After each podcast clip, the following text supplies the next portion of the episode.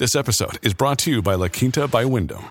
Your work can take you all over the place, like Texas. You've never been, but it's going to be great because you're staying at La Quinta by Wyndham. Their free bright side breakfast will give you energy for the day ahead. And after, you can unwind using their free high speed Wi Fi. Tonight, La Quinta. Tomorrow, you shine. Book your stay today at lq.com.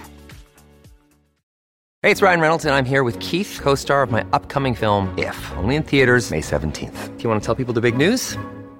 All right, I'll do. Sign up now and you'll get unlimited for $15 a month in six months of Paramount Plus Essential Plan on us. Mintmobile.com slash switch. Upfront payment of $45 equivalent to $15 per month. Unlimited over 40 gigabytes per month. Face lower speeds. Videos at 480p. Active Mint customers by 531.24 get six months of Paramount Plus Essential Plan. Auto renews after six months. Offer ends May 31st, 2024. Separate Paramount Plus registration required. Terms and conditions apply if rated PG.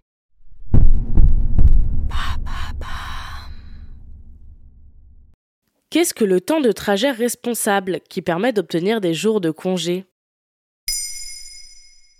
Merci d'avoir posé la question.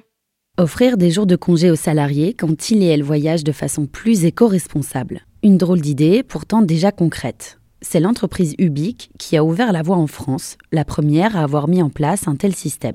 La société est spécialisée dans les solutions de bureau en France. Depuis janvier 2023, elle a mis en place le concept du TTR, le temps de trajet responsable. Le directeur général du BIC, Mehdi Ziri, expliquait dans une interview au journal Les Échos On s'est demandé ce qu'on pouvait faire en tant qu'entreprise concernant les déplacements personnels de nos collaborateurs. Et on a fait le constat que pour les courts voyages de type week-end ou petite semaine, on prenait tous l'avion parce qu'on n'a pas le temps de faire des heures et des heures de train. Désormais, les salariés peuvent bénéficier de deux jours de congés supplémentaires par an lorsqu'ils partent en voyage de façon plus respectueuse de l'écologie. Et comment ça marche? Ce n'est pas aussi simple qu'il n'y paraît. Les salariés peuvent bénéficier de deux journées ou de quatre demi-journées sous certaines conditions. D'abord la première, pouvoir prouver qu'ils ont fait le choix de voyager de manière responsable, soit en train, soit en covoiturage. Mais ce n'est pas tout, car les congés s'apparentent davantage à des journées dites semi-off, partiellement en congé donc. Si le collaborateur est en mesure de travailler quand même avec une connexion Wi-Fi, il est attendu qu'il s'y mette même dans les transports. Par exemple, en lisant une étude ou en réfléchissant à un sujet de fond qu'il n'aurait pas le temps de traiter autrement.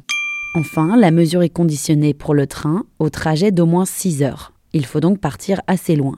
Un geste plutôt symbolique donc. Il faut toutefois rappeler qu'il émane des salariés eux-mêmes. Ce n'est pas le fait de la hiérarchie. L'entreprise se plie à l'initiative. Elle représente quand même un coût pour la société. Chez Ubique, celui-ci est estimé entre 600 et 700 euros par salarié et par an. Néanmoins, dans les faits, la société Ubique propose surtout du temps de transport sur une journée hybride entre travail et vacances. Il sera intéressant d'observer, si la mesure se généralise, ce qu'il pourrait se passer quand les salariés ne sont pas en mesure de travailler durant le voyage. Sont-ils toujours autorisés à demander ce congé? Pour Ubique, c'est toujours mieux que rien. Le patron confie aux échos J'ai conscience que notre impact reste limité. Si à la fin de l'année on a évité 50 trajets en avion, c'est bien, mais ça reste une toute petite échelle.